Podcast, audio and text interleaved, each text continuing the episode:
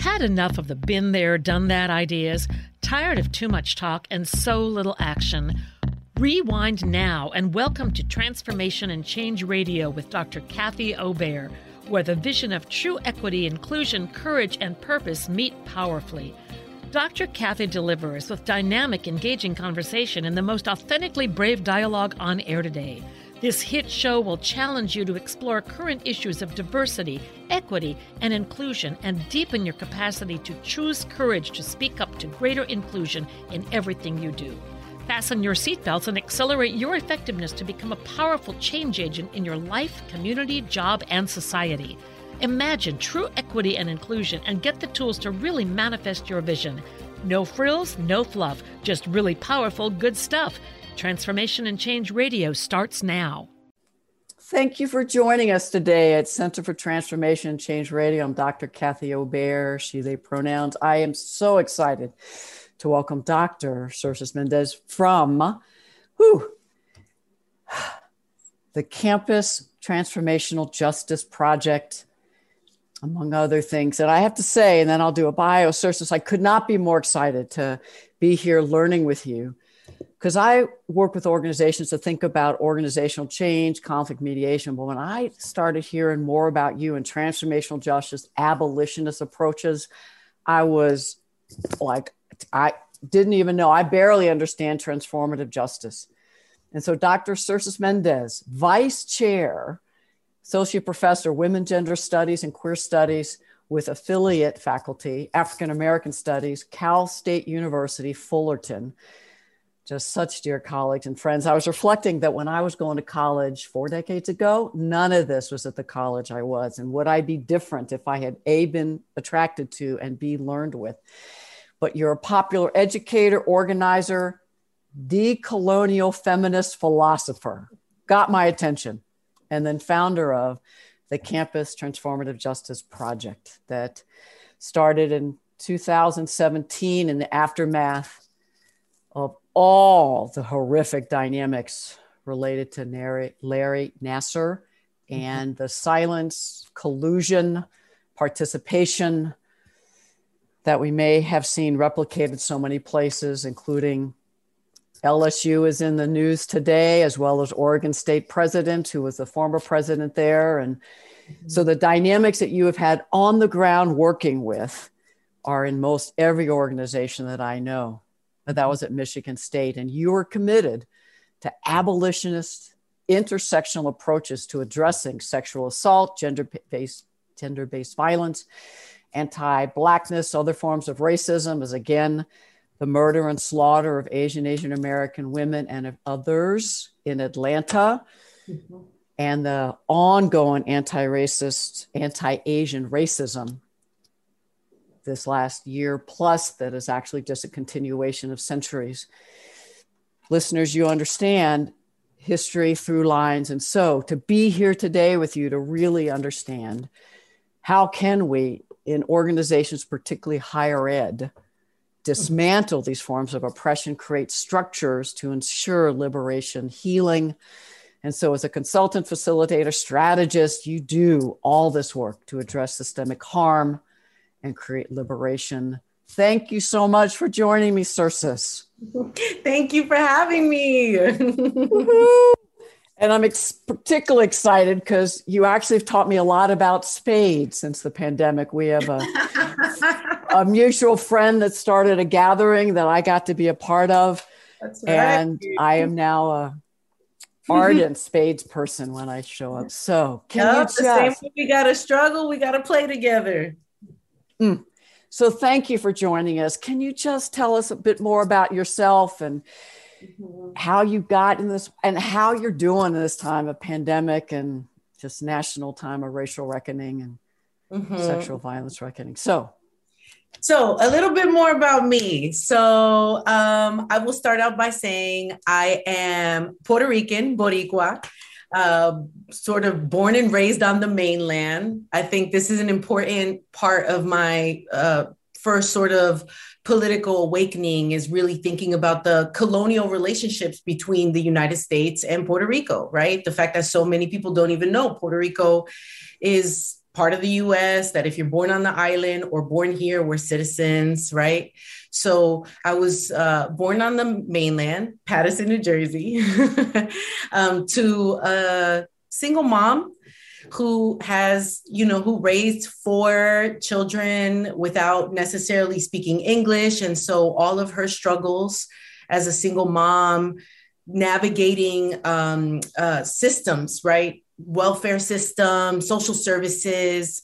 So a lot of the encounters with those systems have really shaped mm. my draw towards things like transformative justice, particularly all of the ways in which she was surveilled and the systems and those services tried to su- surveil her through us. Right. So I, I, I often tell this and share this story where um, I just had this recollection of um, a welfare um, agent coming and checking on the house and asking me questions about my mom's sexual life. Right. And I was eight years old. And what was that about? Right. So so all of these encounters with these services have really shaped my entry into, into political activism and sort of my orientation towards T J, transformative justice, which we're going to talk about in a minute. But to answer your other question, um, and we can talk more about my background and such, but um, how am I doing in this time of pandemic? I'm actually, you know, I actually surprisingly feel hopeful. Mm-hmm. I think that, and I'll tell you why I feel hopeful.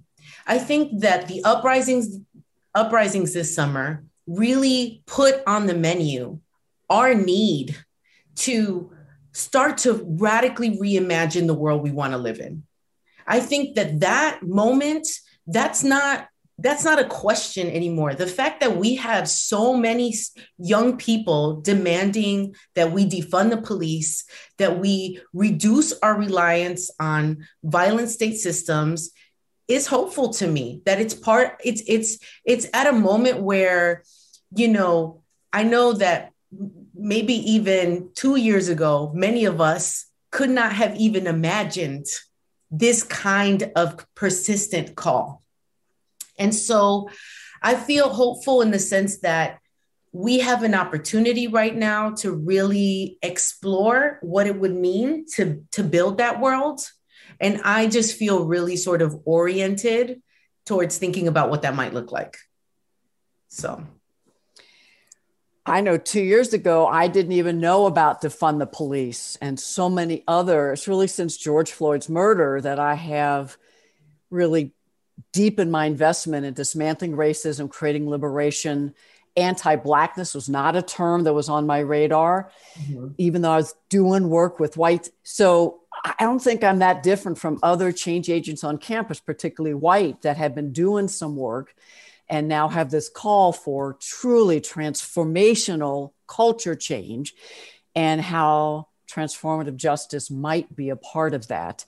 Mm-hmm. Um, so in these moments, I'm seeing uh, some rollback. I'm seeing leaders that this summer may have put out a statement, and I'm committed. And even after the January sixth uh, white supremacist domestic violence, not domestic violence, domestic terrorist insurrection, I wonder the same pullback we're seeing in Congress may also be in our organizations. And so if you were talking to senior leaders about the critical need to have this level of transformational change, re-envisioning, reimagining our current and future, especially in the organizational level, what would you say to them? Why now? And how do we have to commit to long-term systemic organizational change with transformative justice being a part of that?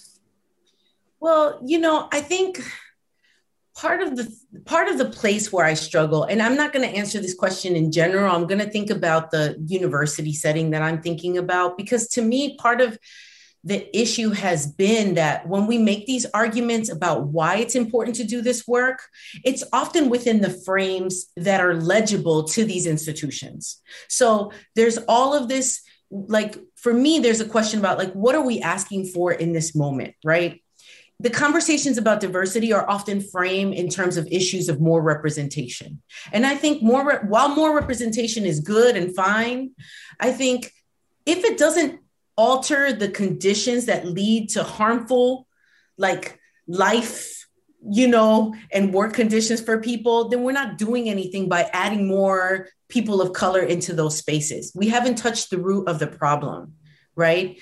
I, I think we have to radically reframe our conversation, because often when we're talking to these organizations, this turn to social justice almost gets framed as if they're doing a favor. Like they're doing us a favor by thinking about questions of social justice. And I actually don't think it's a favor. I think we need to start thinking about what is their um, obligation to reparations? What is the cultural obligations to reparations? How, how can we do assessments of organizations where we track what is due? Because we're not, you're not doing me a favor when you start taking on this diversity and social justice conversation. What you, what we need to start talking about is, how has your organization benefited from the extraction of labor, ideas, contributions of P O C, and now what is your responsibility to pay back there? That, like, those are the kinds of, like, Organiz- organizational assessments I would like to do, where we're going in and saying, uh, here's your reparations report. Because because honestly, so much of the conversations are about, oh, we need to add a, a little more, we need to hire more people of color, but you haven't done anything to prepare the ground for what it means to hire, to bring in folks into these spaces. And unless we're doing that work, you hiring more people often means introducing more people to harmful arrangements. So like in the context of the university, I see it all the time where we want to bring in more people of color as professors, right? But we don't want to look at the tenure process that makes it impossible for, for faculty of color to stay at an institution. We don't want to talk about the inequitable service loads, where if you're at a Hispanic serving, Hispanic serving institution, which I hate that term, mm-hmm. but you know, if you're at an H S I, and that's like my situation right now, um, I'm the only Latina in my department who's um, tenure, tenure track, women gender studies, right? I'm the only Latina in my department. And what that means is that I have students, both who are in my classes and who are also not in my classes, tapping me for all kinds of labor. And it isn't just the students, it's the institution itself that says, we have a diversity problem. We want people of color at the table, but they're not willing to create structures that sort of give something back to the faculty helping you solve your problem. Because at the end of the day, the institution has a diversity problem. I don't have a diversity problem, right? So if I help you solve your problem through my labor, which by the way is becomes really challenging, because what that means is often my, my intellectual work becomes diversity work, when maybe that's not what I what I had envisioned for my own career trajectory, but because the institution needs so much in that line, suddenly my intellectual labor, all, all of who I am sort of gets sort you know, channeled into this diversity project that has nothing to do with, with my own vision for my own trajectory. So I think that these institutions don't plan for how to uplift the contributions of, of variously situated people of color in the institution, right? And so I, I think that it is important, but I think one of the challenges I have is thinking about its importance beyond a moral argument, because I, I just don't find that people are moved by moral. I, I don't find that organizations or institutions are moved by that. So, um, so yeah, so there's the contributions that are, that are brought in. And, and there's also like, you know, these arguments that when I, when I think about the world I want to live in, right. Um, it includes relationship building. It includes all of these things that so many organizations are not set up to do. So for me, there is something about thinking intergenerationally, at least at an institution, like what are the goals of the institution? And, and I don't know in general, but I know at universities, there's this assumption that we're developing the next generation of labor, right? Even if you take that, that sort of base level conversation, um, I feel that, that the institution has a responsibility to respond to the populations that show up at it. So if nothing else, they do have that responsibility on a base level. And with that includes a whole bunch of skills. So from my perspective, there's a value in thinking about those things. Um, and I'm still sort of marinating on whether or not I feel it's most important to translate it into the terms of the institution, or whether or not we have to radically push back and reframe or put on the table what the values are that we have. So. Exploiting the labor of folk of color and indigenous folk. And even as an institution, again, generically might say, we are here developing the next generation of leaders, the next generation of labor to be exploited by capitalistic systems. And mm-hmm. so really blowing up the purpose of higher ed and asking people to reimagine, are we really, could we be a place where we are developing leaders, collaborators, in the best sense, to redesign, reimagine our future to truly meet the needs of all and end these four or five centuries exploitation, extraction of labor resources. Whew. Yeah, just to give you an, uh, one concrete example from the institution, like universities everywhere have adopted this thing about land acknowledgements, right? So, okay, we're acknowledging that we're on this unceded territory. We're acknowledging that. But how many of us are actually using the institution to make sure that Indigenous people are getting resources? Like, how are we using the resources that we have at this institution beyond a performative land acknowledgement? That's one example, right? And reparation. Oh, I'm sorry. Yeah, yeah, yeah. And we can think about what that looks like also, right, for African Americans in this country. We got to think about how we're using these institutions to repair those historical harms, um, especially if the institution continues to benefit from that stolen land, right, or the, that labor. So th- that's one example. And I may be using reparations incorrectly. I was thinking of it broader. I know it's within for African Americans and Blacks, but as you talk about Indigenous folks, how many institutions are saying we owe, and so we want to work with elders of the regions where we are. How can we have a collaborative benefit, whether it's one hundred spaces every year, two hundred? I don't know the answers, but having leaders really in that way of being of transformative culture. This is our purpose here, and repair, um, which may translate or at least be a way to move into also the work of uh, from restorative justice to transformative, transformative justice. Mm-hmm.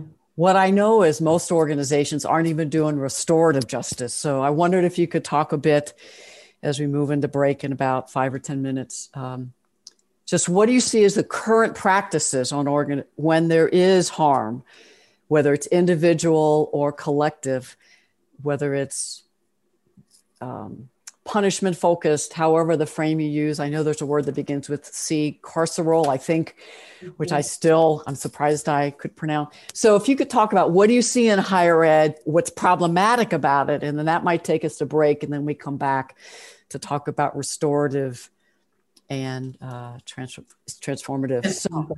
Yeah, so so one thing, okay, so the way we tend to deal with harm at institutions, we can talk a little bit about that, is very carcerally oriented, right? In, in, in the sense that it's all oriented towards punishment, right?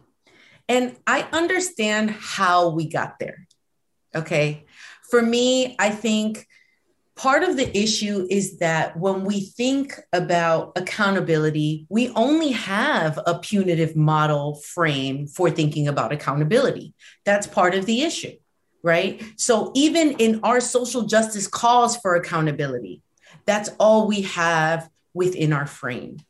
The challenge with that is that over the long haul, the, the systems that have been developed to dole out punishment tend to harm communities of color more than they do um, the folks who are maybe causing harm in our communities, et cetera, so on and so forth. I think part of the reasons why we activate a punishment frame, and I'll just say this, and then we can talk about the distinctions between restorative and transformative justice as I see them, um, is that one thing that we can think about, and I actually want us to really rethink what we think accountability is mm. in general. I want to put that on the menu as something we need to talk about. But part of the reason why punishment becomes so attractive, and I, I understand how this happens because I feel it in my body when you're on the side of the right, you're on the right side punishing people or whatever, is that punishment gets framed as an act of care. Mm. I can, I can... If I am punishing this person, I am showing you how much I care about this issue. So this, the, the harsher the punishment, the more I show I care. That's how we end up with these zero tolerance frames, right? And so when we do punishment, we're actually trading in an optics of care. We're showing that we are good people. We are on the right side of history by holding these other, by punishing these people for doing wrong. Um, the, the issue with that is um, it doesn't often get, at, we're so busy trading in this performance of care that we, we might fire somebody, we might throw somebody in jail. What we're doing there is we're not actually solving the root of the problem. What was the conditions that led to the harm in the first place? What we're doing there is we're outsourcing the problem to someone else's neighborhood. So good. So we throw them out. That's fine. It solves the problem temporarily, but it, it's an individualized response. We throw them out and we actually don't talk about things like when we talk about gender-based violence, that's not, that's not housed in any one person. That is part of everyday culture, right? When we talk about racism, we are born and raised and steeped in racism from the time we're, you know, come into this world. And then we're going to act like it's an individual person's problem. So that's part of the issue with that sort of framing, that we could punish individuals, but it, uh, it doesn't touch the root of the problem. And that's where T J and R J are trying to sort of make a dent. And I'm reminded that even at folks that are trying to do healing of uh, often disproportionate, folks of color, indigenous folks are the ones that are held much more accountable in our discipline systems, whether it's dean of students, whether it's athletics, we could keep going, faculty, because until we whites have the capacity to dismantle racist attitudes, white supremacist beliefs in ourselves, our practices, we're just perpetuating, even if the system looks different, we are still perpetuating. So I think we have a few more moments. Do you want to just begin looking at what is restorative justice? How might that be progress compared to the current systems? And then what is transformative justice? Um, yeah, yeah, yeah, absolutely, absolutely. Okay, so when I talk about restorative justice versus transformative justice, I, I want to say that, and I say this everywhere I speak, those things exist on a continuum for me, okay? Um, I think... First, I will say, I'll talk about transformative justice first. I think of transformative justice as a philosophy, as an ethic, and as a framework that seeks to address harm and violence outside of violent state systems, okay? So it is an abolitionist frame, okay? It is moving towards abolition, and it will... It will, it includes practices, creative interventions. There's no one way of, it's not like it is this. It is not a replication of the criminal justice system. So if we don't do courts, then we do a, a transformative justice process circle instead of the courts. No, it's it's not contained within that. It's actually larger than that. And in that philosophy, there's this idea that justice has to be both individual and collective. What that means is that when someone causes harm, it is not just the problem of the two people, like the one person who caused harm and the person who was harmed. No, it is a collective project. It is neighbors, friends, families, comrades, colleagues mm-hmm. have to start coming together and redefining what justice is and how to make things right together. Okay. So part of this move to sort of work outside of state systems is to figure out how can we start to get together to solve serious problems in our own communities, right? Serious mm. problems in our own communities um, without state, without police intervention, without um, social workers. What, what is it? What would it look like to do that? And how do we have to skill up to do that? Okay. When we come back, there's going to be so much more because listeners are saying, how do I do that in residence life, in a faculty department? Because every example of sexual assault, gender-based violence, racist dynamics, there's a culture and a climate, as you're saying, that actually if it's happening once, it's happening a thousand times a day. So how do we do it? The individual, group, and systemic level. As we go to break, Doctor Xhercis Méndez, could you tell us, how can people find you? Because I, I think you're going to get lots of phone calls and emails if folks want to start learning and working with you and have you help them come help their organization really transform. Yeah, so you can find me at uh, w w w dot campus t j dot com and or um, you can email me at info at circe dot com. That's X H E R C I S Dot com, um, or you can find me on Twitter at Exchange Ideas. Yeah, mm. that's it. Those are my contacts. I can't wait to come back in just a few minutes to dive in much more deeper. How do we have transformative justice practices in complex organizations? Doctor Xhercis Méndez, see you all in a few moments. It's time to shake out your money-making truth on Soul Wisdom Abundance with Jennifer Bloom, creating wealth from spiritual health on transformation talk radio dot com. This hit show is more than your roadmap to success. It's your compass to abundance through joy and ease. Jennifer Bloom teaches you about the soul's relationship to money and wealth and how improving that relationship serves both you and the world. Learn more at jennifer bloom dot com. transformation talk radio dot com. Let the journey begin.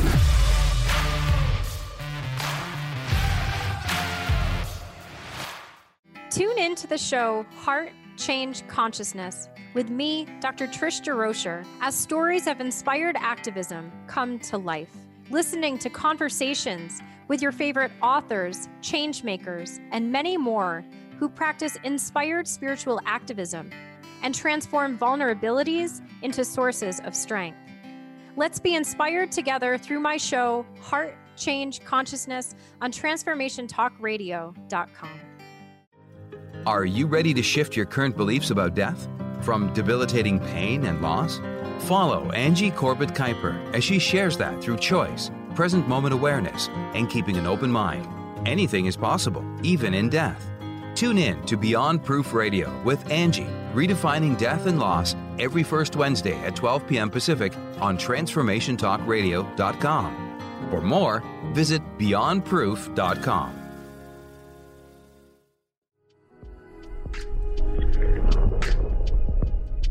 Get empowered. Transformation Talk Radio.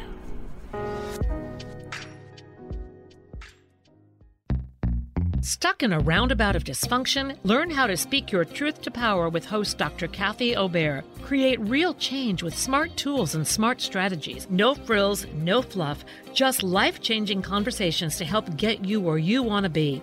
Extend your reach and become an agent for real change with Kathy O'Bear.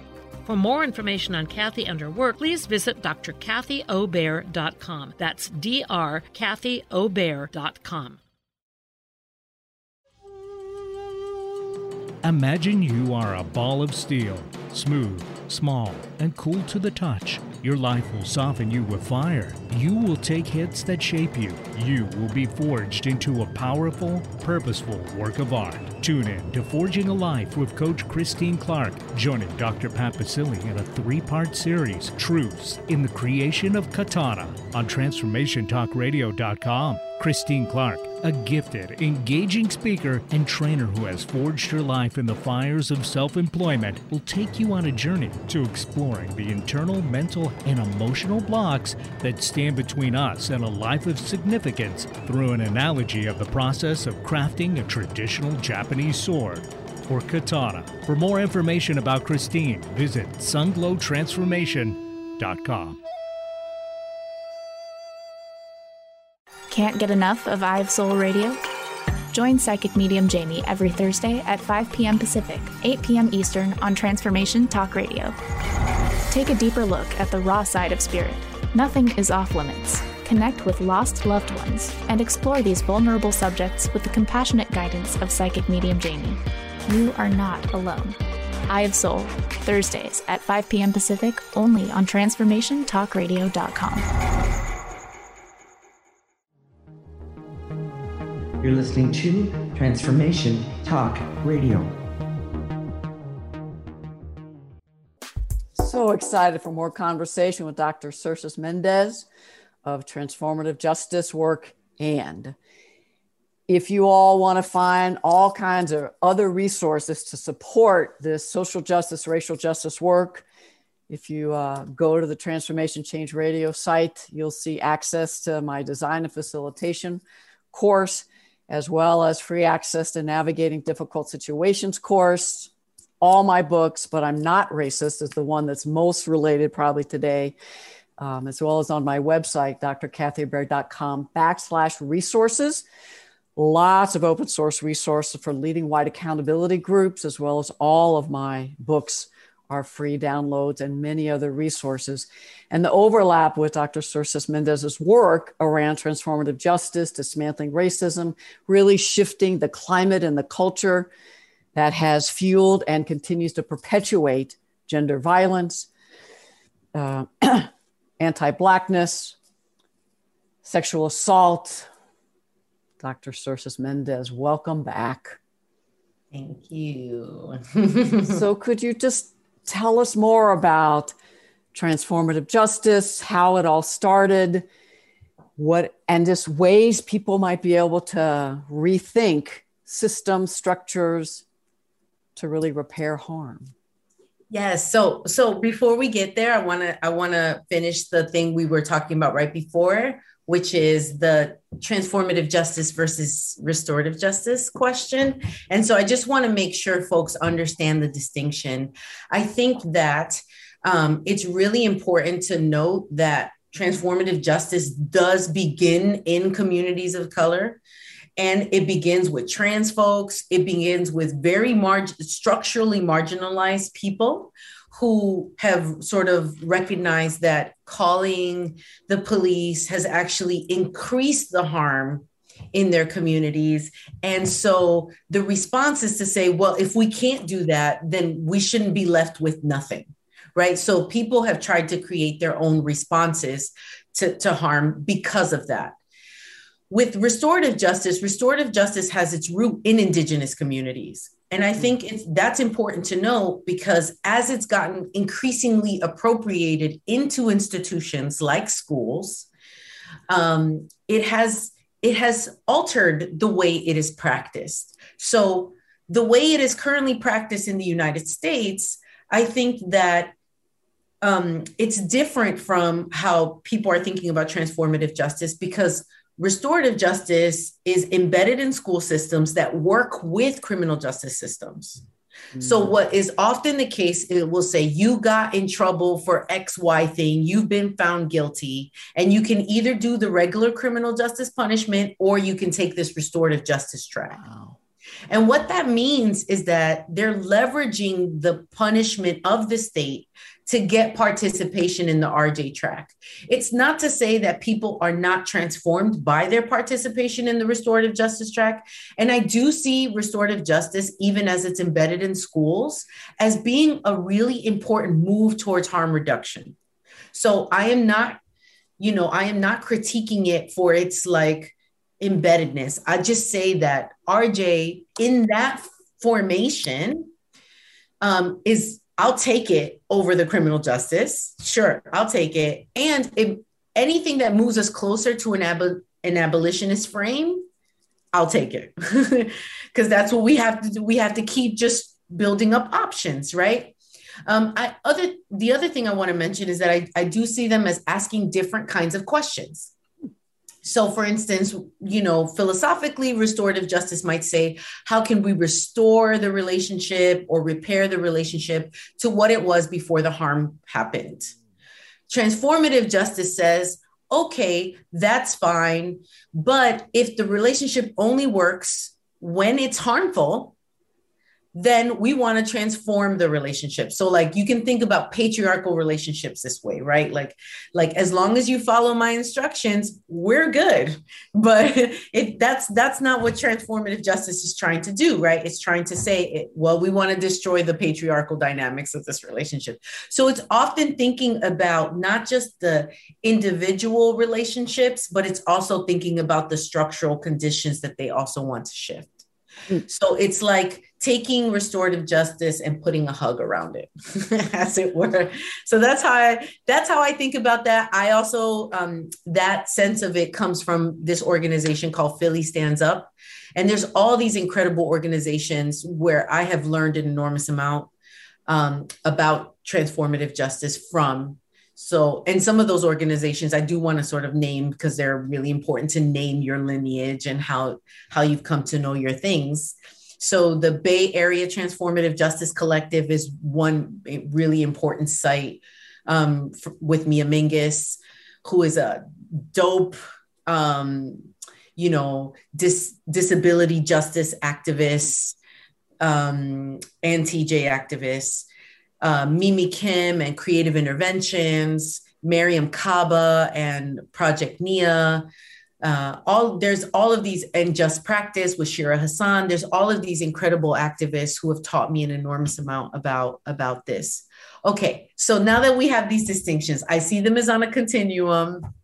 I will say that no institution that has legal relationships, like no university, can actually do transformative justice. So that's important to say. But what we can do, because it's abolitionist, right? So as long as there's mandated reporting, you can't have a transformative justice possibility in the frame. But what you can do is you can take transformative justice values and principles, and you can bring them in to help people reorient how they're, how they're responding to harm. And that's what I do.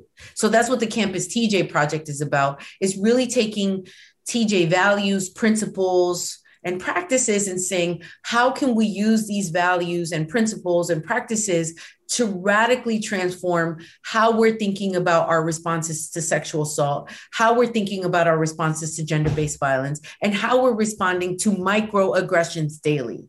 How do we think about the relationship between microaggressions and sexual assault? Like, so that we don't hold them as separate in the frame. Like, what is the connection between these things, right? So, yes. Okay. Now that I've said all of that, I will go to your question about like how we got here, which is to say, um, so I was working at Michigan State in twenty sixteen, and I am someone who, because I teach controversial issues in my class, and it's always feminist stuff, and it's always women gender studies issues, I am someone that students, particularly marginalized students on campus, whether they be queer, gender nonconforming, trans-identified, students of color, B I P O C, all these students tend to want to divulge information to me. Mm. And I'm a mandated reporter, Ooh. Right? So, so I find myself in this situation so often where I have to be like, I know you trust me, but, uh, you know, here I am in this non-consensual relationship to the state where whatever you tell me, I'll have to sh- share. And so, and often when they're coming to me, many, many of them don't want to go through a Title nine process.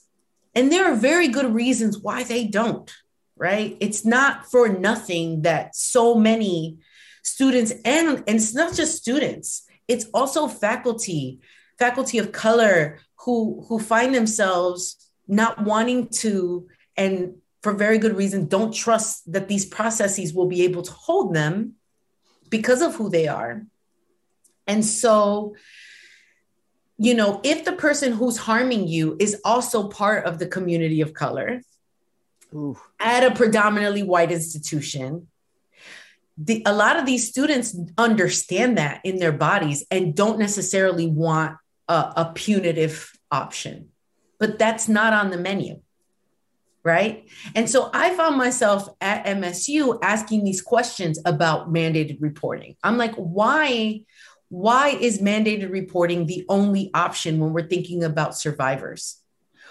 Don't we clearly have one perception of who the survivor is, that we would force people who have been structurally harmed in their daily lives, in their communities, they come to these institutions and all of a sudden we're throwing them in front of police or like putting them under these investigative processes, which the truth of the matter is many of them didn't want to go through. So I started asking these questions.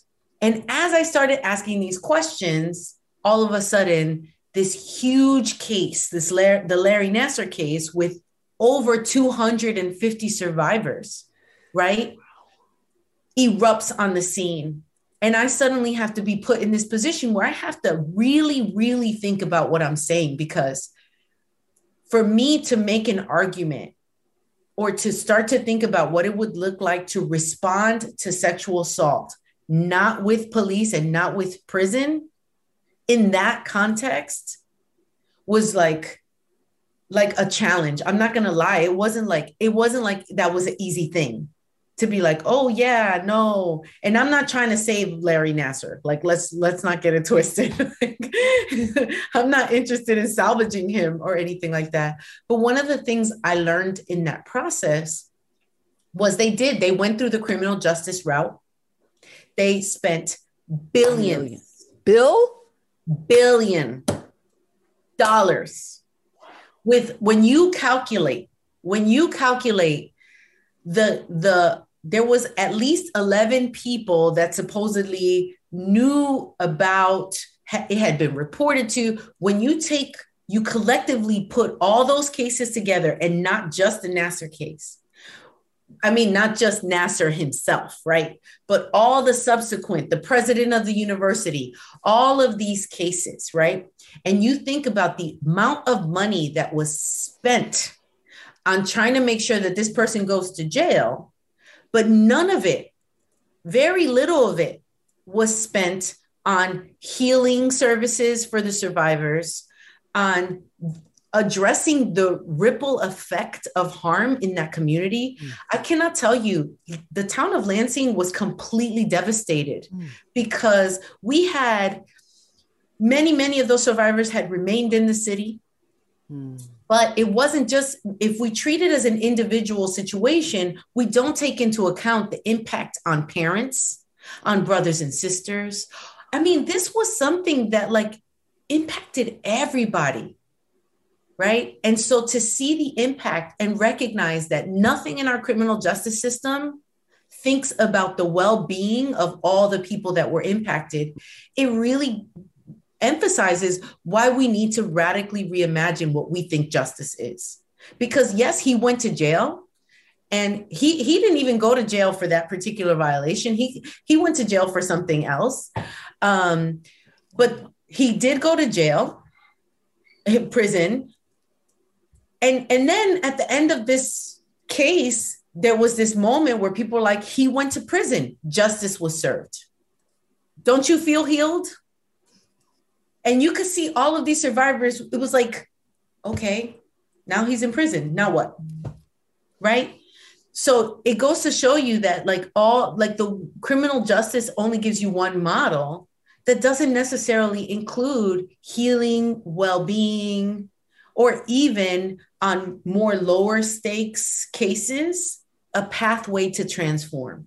Hmm. Because the truth of the matter is we can throw hit, we could throw people in jail all day or prison. We can throw people in prison all day, but we have to ask ourselves, does that make better human beings? Like, like, are we sending someone to a place to reflect on their actions, to really like, no, what we're doing in that mode and in that moment is we're creating a, um, we're creating a situation where that person actually has to think about survival, self-survival. There's very little space to think about, you know, to have reflection of, around what you did when you're going to prison, because you really do have to think about how you're going to survive there. And it's, it goes back to you. So, so anyway, I started asking these questions. And then um, when this erupted, the dean at the university um, came to me and had come from Penn State. Wow. So he had come from another school that had had a huge sexual assault scandal with the Sandusky case, saw that Michigan State was making similar moves and said, we have to do something different. And I think you might have something to offer here. Hmm. And then that's how we got into this conversation about how far are you willing, how far are you willing to go? Yeah. Uh, and, and so we started to do this work where we're really looking at the root of a lot of harm at the institution and thinking about how to start to address those roots, how to, who needs to be skilled up and how to, to, to de-escalate harm, to, you know, shift, right, to create safety and support. How do we have to reimagine support? Et cetera, so on and so forth. Anyway, um, yeah, I'm going to stop talking for a minute. Well, this could be three hours and we won't be done. So I would love you back. If you could, in our few minutes left, talk about, so what are some of those reimagined transformational structures, training, and you particularly have my heart around the hundreds of individuals harmed and their community. So, and then I'm also thinking everyone who heard about it or had to listen to these stories. So I'm thinking the initial response. So for whatever you can share of helping people really complexly think, if you were going to do a systemic transformational justice intervention, these are the areas to be thinking about, or whatever you want to talk about. Actually, I, I love that question. I, I, I, when I think about the areas that we need to think about from a transformative justice lens, you know, I have benefited from, from this framing that um, Mariame Kaba sort of shared with me during one of the, one of the workshops we did. So when I think about four areas we need to look at, really, when, there are four areas. The first area is the survivor. Okay. How are we creating? The first question we need to ask is, how are we creating safety for the survivor? What can, can the survivor name what that looks like for them? We don't often give survivor an opportunity to name what that might look like for them. We do the one size fits all. So we might take a survivor out of the classroom in, in the name of safety. But what that means is we're, we're isolating the survivor, yeah, and that doesn't feel safe, right? How can we create a sense of agency around what the survivor might want? So if a survivor doesn't want mandated reporting, what other options are we offering them, right? Um, and, and actually the mandated reporting has nothing to do with the survivor's well-being. It's about liability. We don't want to lose federal funding. Wow. So we want to talk about how we're in compliance. And that's what Title nine is about. It's about making sure we're in compliance. It's not about the survivor's needs. So we might, we might, we might, you know, a safety protocol in the university might be a no contact order, right? That's an example of a safety protocol. But the truth of the matter is we can't actually, um, we can't actually make sure that that happens, right? We can't actually enforce it. So, so why are we, why are we creating safety protocols that we can't enforce, right?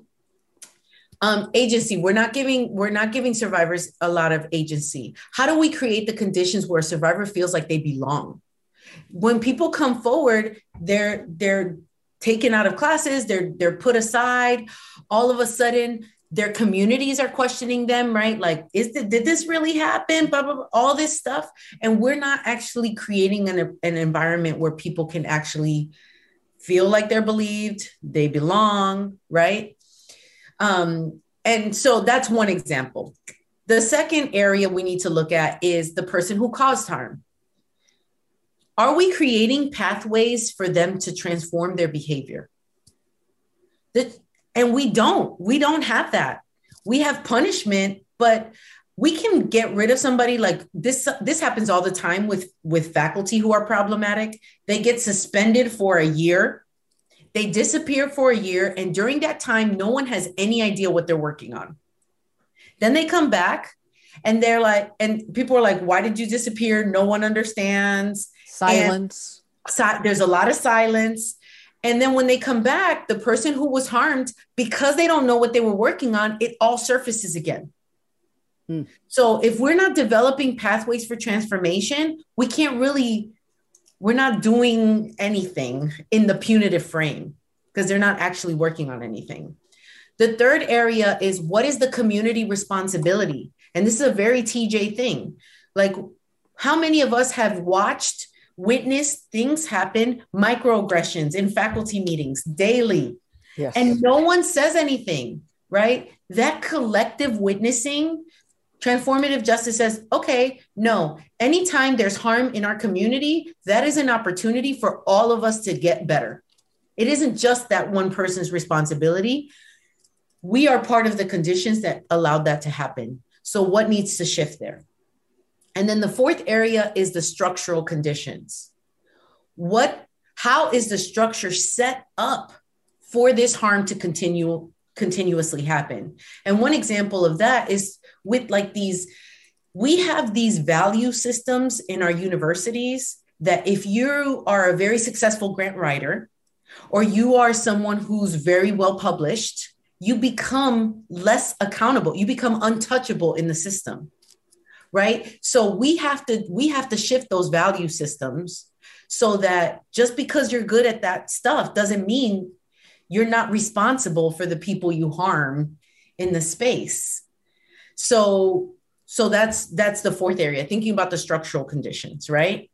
And so we have, we have units. One example is we have units actually talking about what are the values that are guiding their decision-making, and how can those values be shaped by transformative justice in terms of like thinking about, um, uh, you know, for example, when we have harm in our units, how is it that we need to become responsible to each other? Can we create networks in our units to respond to conflict so we don't have to escalate through a grievance process, but that we learn how to develop communication skills, de-escalate, identify microaggressions when they're happening, and so on and so forth within the units? And how do they have to look differently depending on the discipline? And I'll give you one last example and then I'll wrap it up, which is to say, um, a perfect example of that is nationally, we have um, history departments right now who teach historical material that has the N-word in it. This is an example. Right? The discipline itself. And, and there's all these academics who want to hold on to that in the name of academic freedom. Well, transformative justice will say, okay, but if you want to make sure that students of color feel a sense of belonging at your institution, how do we have to hold that up to complicate the discussion on academic freedom? Which, which value is going to guide how you teach? So anyway, that's one. You- yeah, go ahead. Well, and if you choose to do that and don't decolonize your curriculum, which might be a great conversation in the future, then there will be a T J process that you will be a part of to repair the harm and shift the system and the practice. Doctor Xhercis Méndez, please tell us again how folks can find you. Whew, thank you so much. So you can find me at uh, w w w dot campus t j dot com, or you can email me at info at circe dot com. Or you can find me on Twitter at, at Exchange Ideas. I am full of such gratitude. I've learned so much. I have so much more I want to ask. We will be back next month with President Lee Goodson of Tulsa Community College, looking at systemic culture change, working within systems, outside systems. How do you lead as a president with a equity, social justice, racial justice lens? Xhercis, from the bottom of my soul, thank you so much. Thank you for having me, Kathy. You've been listening to Doctor Kathy O'Bear on Transformation Talk Radio. Thanks for tuning in, and be sure to catch us next time as Kathy inspires listeners to become agents of change, motivate, innovate, and speak truth to power. Step into the courageous you that will change the world. Connect to life-changing conversations to extend your reach. For more information on Kathy and her work, please visit d r kathy o bear dot com. That's d r kathy o bear dot com.